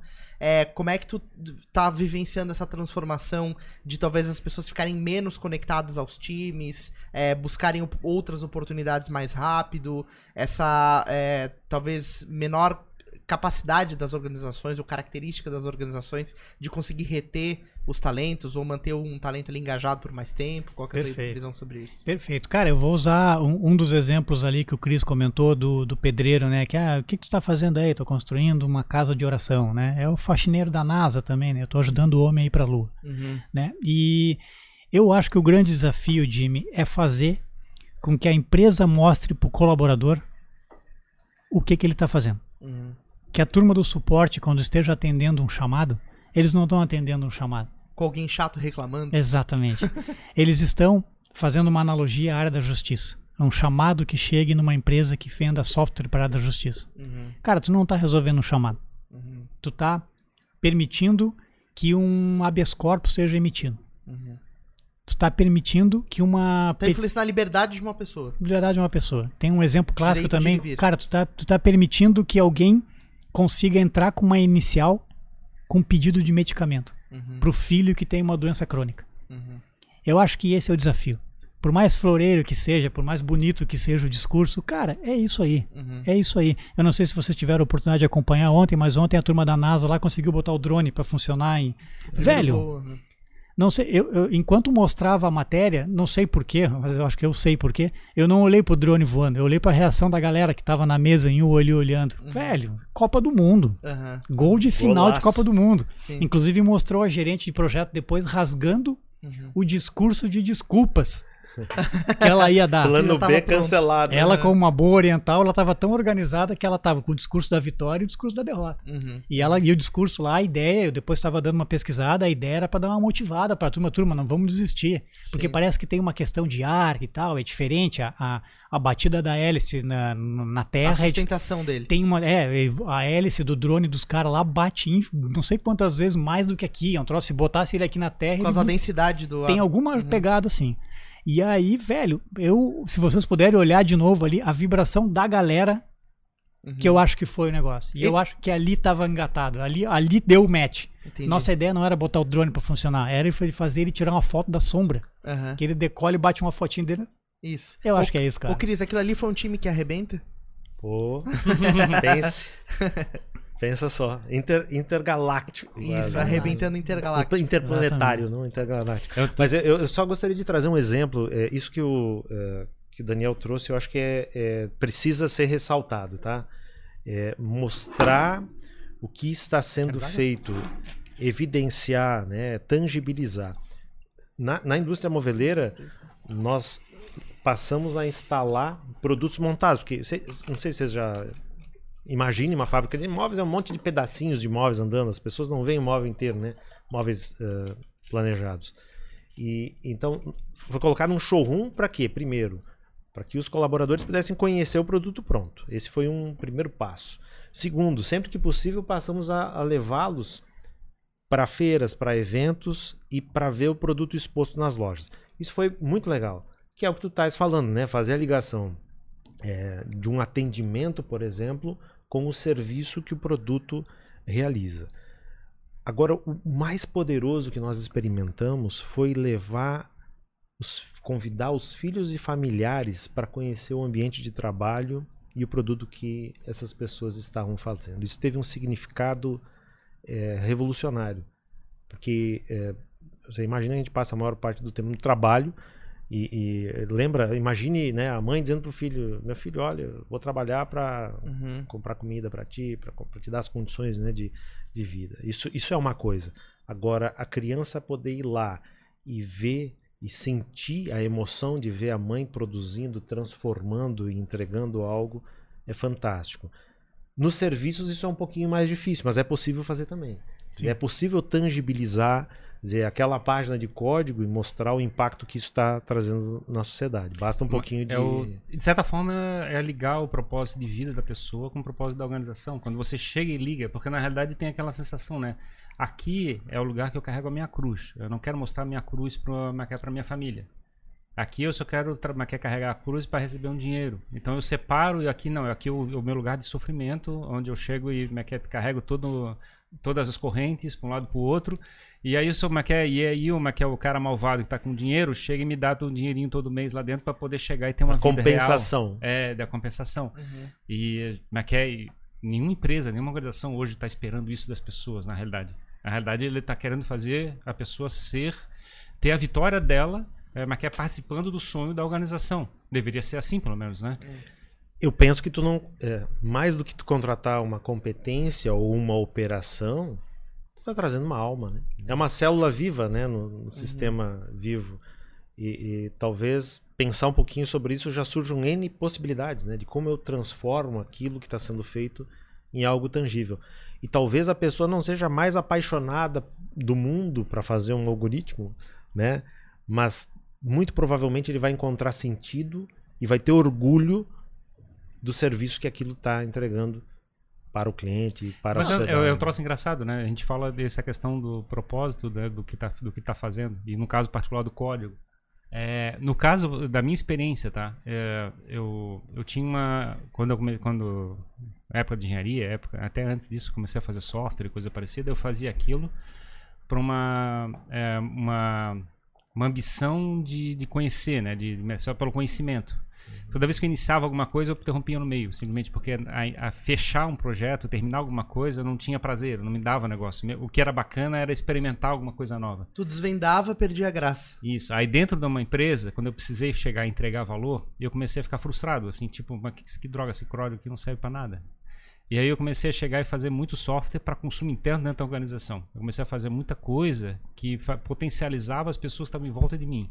Pra ver E- o impacto. E assim, o impacto era imediato, assim, eu fiquei assim, ah, cara, que coisa espetacular, assim, chegar e fazer uma biblioteca para ajudar o resto do time a fazer uma determinada coisa, assim, cara, isso aqui é um sonho da minha vida. Tá vendo a coisa real. E fazendo Tá a coisa a real, verdade. Era um cliente interno, de certa Tu criou forma. um né? produto e uma entrega próprias, É. digamos assim. E, mas é engraçado, e depois eu me, eu me lembrando uma outra vez, eu teve uma discussão dentro da, da empresa falando sobre esse negócio, né? Tipo, e aí falava assim, cara, como é importante o cliente interno. Eu falei assim, e aí eu comecei a pensar e falei. Eu atendo cliente interno. É, Eu- é eu mas sou assim, esse cara. aí assim, mas que, que, assim, eu como organização que se dane o cliente interno, o que importa é o cliente externo. É ele que tem que receber o valor da organização, né? De certa forma. E eu ficava pensando sobre esse ponto de vista, né? Então, na realidade, como a gente como é que é, se fecha no mundinho e quando na realidade a gente teria, na realidade, potencializar toda a organização, inclusive os, como é que é, a alto escalão, executivos e coisa parecida, para potencializar o que a organização pode fazer. E não, não ficar naquele mundinho e começar a crescer, crescer, crescer, abrir os olhos, ver o negócio e ver como é que o seu papel é relevante na transformação do mundo que aquela organização está fazendo. Eu acho que é- essa é a, essa é a mágica que a gente tem que verificar é, que a, a pessoa né, que está trabalhando lá tem que buscar subir e o executivo lá, o CEO, coisa lá para cima, tem que chegar o tempo todo falando e discursando assim, cara, é isso que a gente está fazendo. Eu estou botando lá o meu, meu helicóptero lá voando em Marte, entendeu? Tipo, tem que chegar e passar isso para todo mundo, né? Sem É dúvida. aí. E, e- e só tem um detalhe aí, tá, Ferrari, que eu acho que é importante e a grande, eu, eu percebo uma grande oportunidade em relação às estruturas. Porque as, as estruturas também têm que estar preparadas para acomodar isso. Não basta você mostrar o, o sonho. O sonho ele tem que ser tangibilizado, ele tem que ter vazão.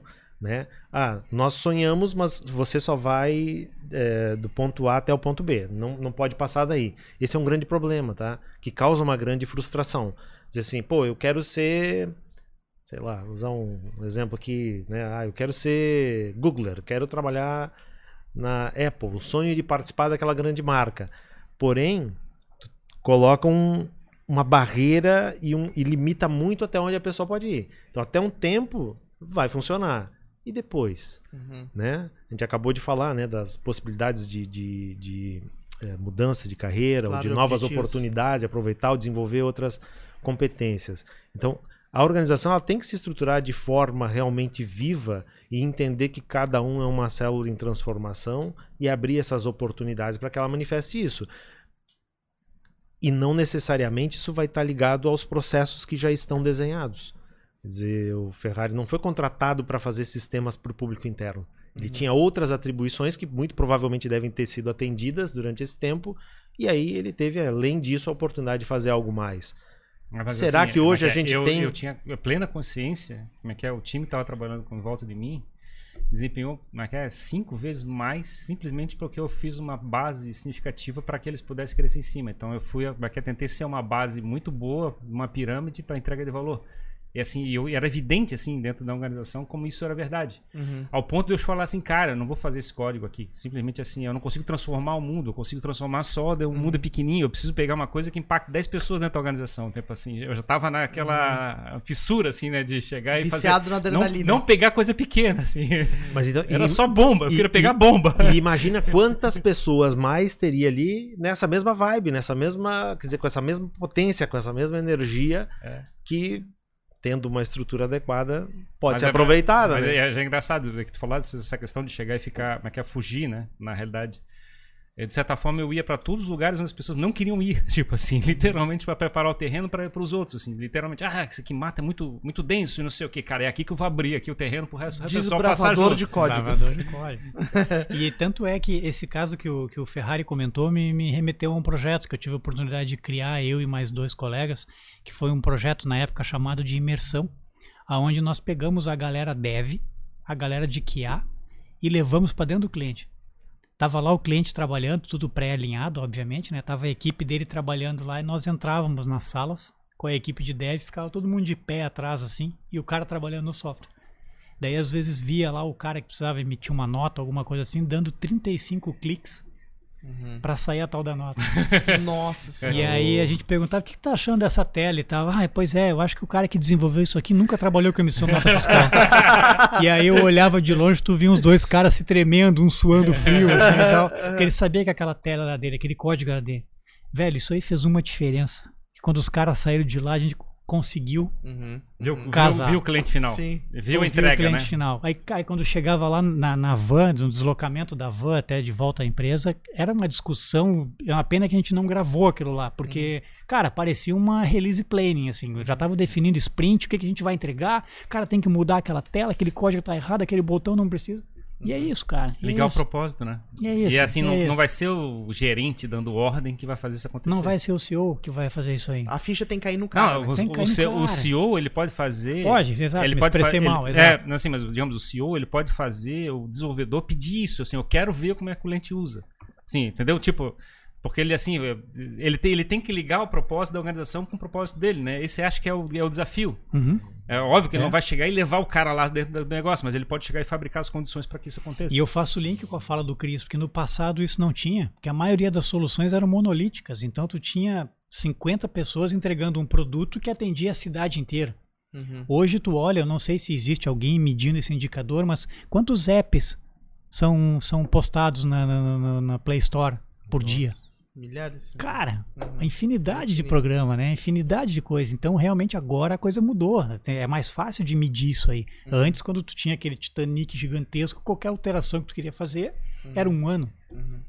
Né? Então, é... A coisa é mais, a- mais E, rápida e- agora. e mais do que isso, né, Daniel? Se o- né, a, tua, a tua empresa não fizer, tenha certeza, alguém vai fazer. Vai fazer. Vai perder Vai espaço, fazer. né? Vai é a fazer. Vai- E até aconteceu isso comigo semana passada. tá? É, Estávamos, estamos reestruturando ali o setor da empresa e apareceram as oportunidades de umas duas, três vagas. Uhum. Aí eu falei assim, bah, eu vou acionar meu network, eu acho que aquele colega lá, ele se encaixa naquela vaga. Isso era uma quarta-feira. Ah, não vou ligar hoje, vou ligar amanhã. Uhum. Cara, perdi o cara. Aham. Falei com ele, aí falando, como é que tá? Tudo bem? Ontem- Cara, tô ótimo, cara. Saí ontem da empresa, comecei hoje em tal lugar. Eu, pô, beleza e tal. Aham. Rapidez Agora, negócio, cara. agora olha só, tá? Eu acho que um- um encaminhamento legal assim para nossa conversa é pensar assim, da mesma forma que na concorrência a gente enfrenta, né, a perda de mercado e tu traz trazendo o exemplo aqui de uma perda de profissional. Vamos olhar agora para as nossas equipes, para quem já está dentro, Sim. né? O que que nós podemos fazer para que essas pessoas se sintam plenas, para que elas se desenvolvam, que elas possam dar o melhor de si e ainda para não perdê-las para a concorrência, né? Então, é, acho que é uma grande oportunidade aqui de, de olhar o público interno de uma maneira especial, né? O Ferrari trouxe bons exemplos, tu estás trazendo aí uma narrativa de, de trazer alguém novo e daqui a pouco não chegar a tempo. E mais importante você embarcar alguém novo é cuidar daqueles que já estão no teu, Perfeito. na tua equipe. né? E fazer a pergunta, né? Por que, que eu tô trazendo o outro Pronto. numa remuneração diferenciada de mercado maior do que os caras do meu time e eu vou pegar esse cara e vou colocar ele no time. Como é que vai explicar isso para eles? Meu amigo, Como é que eles vão se sentir? Vão se sentir valorizados daí, né? Vão se sentir bem, né? olha, olha a injeção de ânimo que tu tá dando no teu Sim. time, entendeu? Então, cara, e isso acontece. Sim. E não acontece só na Argentina. Acontece aqui. E Aí é quando- mais comum do que a gente imagina. Aí quando tá? estiver moendo o deadline, o cara vai dizer, pô, Daniel, surgiu uma oportunidade, eu não vou conseguir chegar até o fim do projeto, eu tô indo para outra empresa. Uhum. Exato. A minha, na minha experiência, só tentando responder um pouquinho do- da direção que tu estás falando ali, o que eu mais senti falta e o que eu- uma coisa que eu, eu, eu passei a gostar de fazer é, é que é, é, fabricar novos líderes. No sentido de chegar e ser um cara é que, é, que localiza as pessoas que têm potencial para ser líder e transformar eles em líderes. Porque na realidade, esse one-on-one, -on -one, essa reunião conversando e coisa parecida, tem que ser um líder, essa pessoa tem que fazer esse papel. E às vezes o cara, como é que é uma organização, ela tá, começa a ficar muito centralizada e o cara diz assim, ó, é eu vou cuidar de todo o time. Aí ele vai chegar e cuidar de 50 pessoas. Impossível. Uhum. É, o one on one, assim, é grupos de máximo 10, talvez, se a gente consiga lidar. Assim, Sim. Então, e, sobre esse ponto de vista, eu tenho que fabricar um processo de, né, que é de, de, de construir novos líderes e deixar disponível esses líderes para que eles tenham mentoria, né? Tipo assim, você chega e bota lá dentro e assim, cara, eu tenho um pouco mais de experiência, posso te ajudar, mas que é num problema que está tendo lá dentro no processo de liderança. Então é trazer essas pessoas e começar a puxar elas para cima para que você tenha uma rede de, de, de impacto dentro da, da, da organização para crescer. Eu acho que o grande desafio de uma organização é isso, né? De você chegar e fabricar esse, esse, esse, esse caldeirão né? de, de, de, de desenvolvimento de soft skills, de experiência, de one-on-one -on -one e coisas parecidas que você tem que construir. E é, mas que é difícil, porque não, não é uma coisa que tu... É, é esperado isso nas organizações hoje em dia. E falta direto, assim, no meu entendimento. Olha só, eu tenho uma utopia, tá? É um sonho que é que todos sejam líderes, todos se desenvolvam e todos possam aflorar o que tem de melhor, né? Isso quer dizer que todos vão ser chefes? Não, não é isso mas que todos vão ter um conjunto de comportamentos, de atitudes, né? E, e que, que, podem colaborar em uma especialidade ou outra. E pode haver um rodízio, pode haver momentos onde essa haja uma alternância, uhum. né? E que não seja um, um poder outorgado e sim conquistado através de competência, através da postura. Né? Essa seria o. É, aí já numa é a estrutura hierárquica que a gente chama, né? Eu já sou mais fã da estrutura matricial, né? Então eu tenho uma que é um enfoque assim, cara, para mim líder se ele não for chefe, é melhor ainda, assim, para mim, no pronto, entendimento. Pronto, pronto. Sim, perfeito. E, e, e, tem uma limitação econômica, né? Porque pelo menos a minha, minha interpretação do mercado, no momento que você diz para uma pessoa, vou te preparar para líder, pô, vou ganhar mais. Uhum. E, e, e Não, talvez... vai ganhar mais responsabilidade. Isso, isso. E esse é um grande desafio, tá, para as organizações, porque nem sempre encaixa. Quando eu falo em trabalhar com equipes ágeis, com equipes menores, e, e, e o conceito da o conceito das equipes ágeis não é ter um gerente, é ter um é. líder é que seja rotativo, que não seja um cargo de líder, e sim pelo momento, pelo projeto, ou, né, pela carga de trabalho, N, N uh, critérios para se escolher um líder, que não um cargo otorgado. Né? Oh, o gerente diz, não, agora tu é o líder, agora tu faz. E esse é um desafio. Não tenho visto isso com muita frequência. Talvez o Daniel é de, possa. De novo, a gente cai na situação da, é do modelo organizacional, né? É. O, que, o, que, o que veio para tentar amenizar isso aí é a carreira em Y, que não se confunda com geração Y, né? Porque nesse trabalho que, o que o Ferrari comentou de tu trabalhar, de tu desenvolver, velho, tu vai encontrar o especialista nato. Eu tenho um grande amigo que ele fez, completou ontem 20 anos na, na, na, na empresa onde ele trabalha. Uhum. Saiu no LinkedIn lá, parabeniza o fulano por 20 anos. Cara, ele é um especialista de, cadeirinha, de carteirinha. E ele quer isso. Uhum. Ele não quer ser líder. Mas ele é top no que ele faz. E ele tá feliz, cara. Uhum. É, mas, aí, né? mas, aí, Daniel, tu me permita, é justamente o meu ponto, tá? É. Que, vamos supor, é, esse uhum. colega que ele tem um, uma especialidade muito profunda e, e domina um conhecimento que não é comum, que nem todos têm terá algum momento onde essa competência ela precisará ser compartilhada. E aí, nesse momento, Sim. ele assume uma posição de liderança. Perfeito, perfeito. ele não precisa mandar nos outros, ele vai compartilhar conhecimento. Entendeu? Vai ele mostrar líder, como vai faz. inspirar outra pessoa. É, é, é porque, é porque o Y ele cai ainda no modelo hierárquico, assim, né? É. Ainda está na, na, no enfoque hierárquico. É, sim. E na realidade é o seguinte, no entendimento qualquer, no momento que você desenvolve uma certa maturidade, você já tem uma certa visão mais aberta, você naturalmente tem uma, uma, é, uma sabedoria. E a sabedoria é sinal de liderança, né? Vamos dizer assim. Está associado. Então, na realidade, Maquia, se você não ambicionar ser líder, Maquia, você está perdendo uma oportunidade de, de vida, vamos dizer assim. Você está escolhendo ser pequeno, no meu entendimento. Uhum. Assim, eu acho que todo mundo tem que ambicionar isso, independente se está focado numa especialização. Uhum. Nós somos educados para ser, sermos heróis, né? Quer dizer, a, a narrativa, a, trazendo narrativa a narrativa do líder mon, monomito, né? Nós somos, né, a cultura nos leva a buscar sermos heróis, a superar, em to, superar todas as dificuldades e conquistar, né, um determinado prêmio, uma a posição. Princesa. É a princesa. Ui, que loucura, né? E, é, mas uh, na psicologia, não, a meta não é essa, né? Talvez a trajetória do herói seja um passo para alcançar a sabedoria, que é o que tu estás falando, né? Que é realmente você encontrar um momento onde tu dá conta daquilo que tu precisa para se sentir bem e para poder colaborar com os outros, se colocar a serviço dos outros, né? É. Perfeito. E aí, eu- só para dar uma. completando essa, essa linha de raciocínio, eu tenho só. Digamos, a gente falou do assunto do, do computador, né, que está tomando tudo. E como é que é, qualquer atividade espe- especialista, a gente está hoje em dia, se você chegar e ficar preso nessa situação, existe um risco muito grande que po- potencialmente ele vai ser substituído por alguma evolução tecnológica. Entendeu? Tipo, porque a tecnologia, ela, como é que é, essa, essa área, digamos assim, ela tende a ser é, automatizada de alguma Sim. maneira. E o que não tem como automatizar é a capacidade de impactar as pessoas e transformar o mundo daquela maneira. E isso é da, é natureza nossa, a gente chegar e desenvolver essa habilidade para poder construir.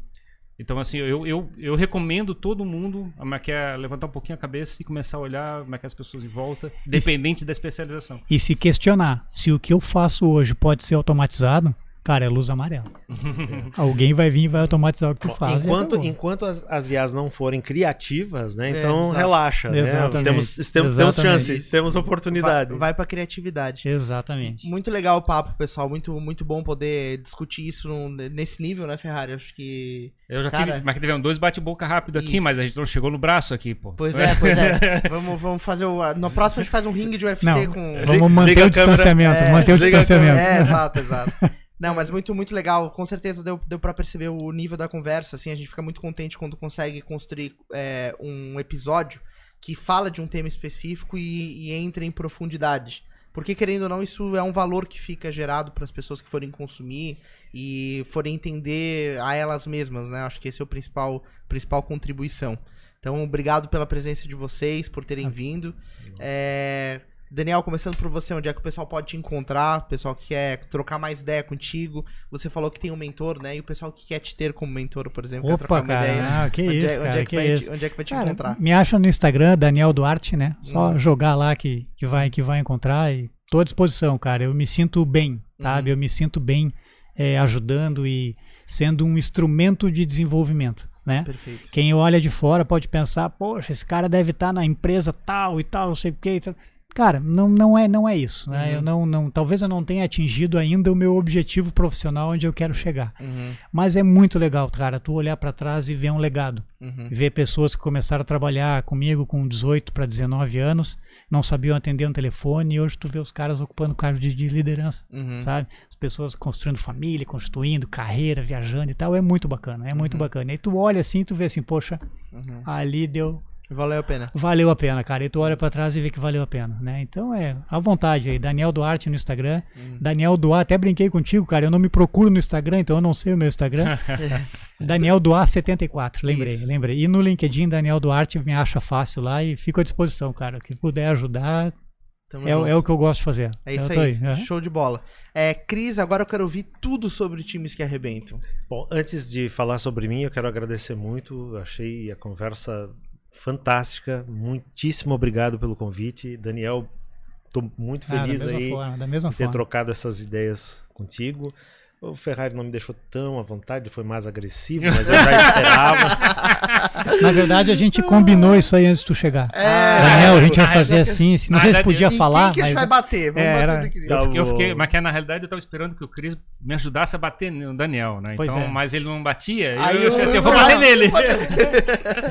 Não, mas foi, fico muito feliz de é, até quando a gente discorda, né? é A gente que- concorda. É, tem- não, é que aprende, né? eu Claro, acho que o- claro. o- a síntese que o, que o Ferrari fez é, eu acho que é muito precisa, né? Uhum. Que contando das nossas experiências, compartilhando dos nossos conhecimentos, nós aprendemos, né? Nós aumentamos aquilo que nós somos, melhoramos aquilo que nós somos. E essa é uma oportunidade incrível. Muito, muito grato, gratidão mesmo. E para quem está nos ouvindo, né? Se quiser conversar mais comigo, times que arrebentam em todas as redes sociais, né? Temos o podcast produzido pela Raise Hands. Incrível podcast. Incrível podcast, né? É, tô no LinkedIn também, Christian Oliveira, né? Tem lá meus artigos, tem materiais. Se quiserem né, conversar mais sobre esse assunto, se precisarem de ajuda para construir os- as suas equipes de alta performance, será um prazer enorme. Muitíssimo obrigado. Valeu, Cris. Valeu, muito obrigado também. Obrigado a todos. Valeu, Ferrari, por mais esse papo.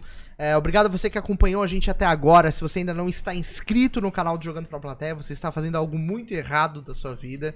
Então inscreva-se, ative o sininho. Além deste canal, a gente tem um canal de cortes do Jogando para a Plateia. Lá a gente tem uns pequenos trechos polêmicos, onde a gente cancela as pessoas. é, que você pode A consumir. vingança. A vingança. A vingança acontece lá. Então vá lá pro nosso canal de cortes pra é, consumir o creme de la creme do nosso papo aqui do nosso podcast. Beleza? Além disso, a gente também tem o nosso site, jogandoplateia.com. Lá você pode comprar o nosso incrível boné especial, exclusivo, Oh. totalmente aveludado. Lá tem uma ótima descrição. Pode se candidatar a vir bater um papo aqui na mesa. E melhor do que isso, pode expor a sua marca aqui no nosso espaço como um patrocinador. Beleza? É isso aí, pessoal. Valeu e até o próximo Jogando para a Plateia. Tamo junto.